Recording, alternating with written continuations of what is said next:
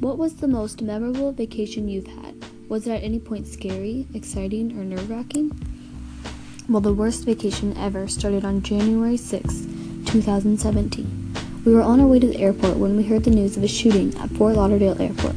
We didn't really think much of it until my mom started freaking out because that's where we were headed. Although we found out it wasn't our terminal, but then we were at the airport ready to get on the plane and the whole airport got shut down.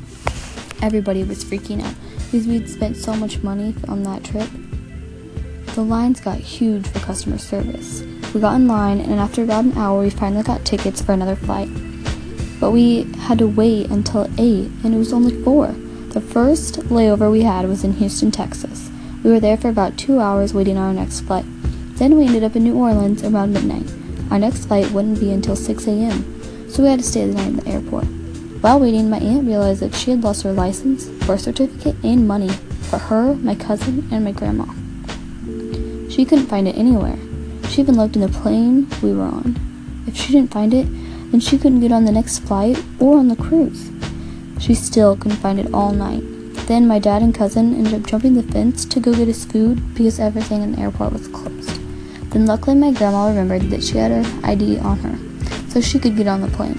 But my aunt still didn't have her ID or proof of identification. But she was lucky to have someone send her a photocopy of her ID at home. After that, everyone went to sleep. Then we all got up at about 4 and went to security to get ready for the flight and get some breakfast. We got to Orlando, Florida, and had to drive directly to Miami because it's like two hours away, and we didn't have much time. Although we did end up stopping, stopping for Wendy's for lunch.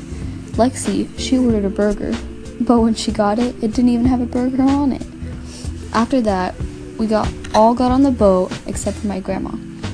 My we had to call my uncle that that was at home to send pictures of anything he could find for proof of identification. After like an hour and a half, they finally let her on. That night, we all relaxed and wandered around the boat. The next day, we were supposed to be going to Grand Turk, but it got canceled because of the weather. We were super mad, but we just wandered around the boat some more and tried a bunch of food. Although the food was not very good. At dinner, because the weather was so bad, it was super windy, our food was sliding back and forth on the table, and a couple of people's drinks fell. After that, we watched a cool rock show. The next day, we went swimming and hung out around the boat.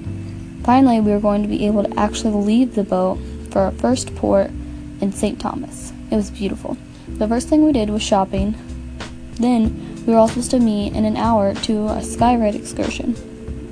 We were all waiting for my grandma, but then we had to go, otherwise, we were going to miss it. Once we got to the skyride place, we were waiting in line when my grandma finally showed up by herself, crying. But then, we all got on the skyride, and that was really fun. We could see the whole island almost. After that, we went to a private beach that was beautiful. We were swimming, me and Lexi, and we got a bunch of pictures and seashells. Then, all of a sudden, my mom started screaming and then crying. She felt something in her swimsuit top and grabbed it. She realized it was a jellyfish and it stung her really bad. Her entire chest and a bit of her hand was red. She ended up getting some cream to put, cream to put on it though. The next day, we got to go on go to Puerto Rico. We didn't have the best time though. We spent most of the day walking around the island trying to find a tram to ride. While walking through a cat park, that was really odd. We ended up walking more than three miles, although my mom had to stay back with her friend because she was in a wheelchair and couldn't make it any further. They stayed near the boat. Then, once we finally got on a tram, we only had two hours left before we had to board the boat. So that wasn't enough time to go to the beach, so we just went shopping near the boat. Then that night, we got to watch a movie by the pool and then went to bed.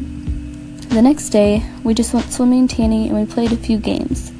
That night was also a formal night, so everyone got all dressed up, which was really fun. Then the next morning, we were really excited because we were going to Half Moon Cay. We got like less than a mile away from the island and could even see the island. Then they canceled it. Everyone was so mad. There was a lot of rants and yelling in the lobby. People were demanding money back and to go somewhere else. It was crazy. So then, we all had to find something to do again on the boat. Finally, the next morning, it was Saturday, the day we got off the. Once we got off the boat, we went to the beach. It was packed and it was really gross. There was dead jellyfish everywhere and seaweed along the beach. There was also jellyfish everywhere in the water. We got stung too really bad all over our ankles. Then we went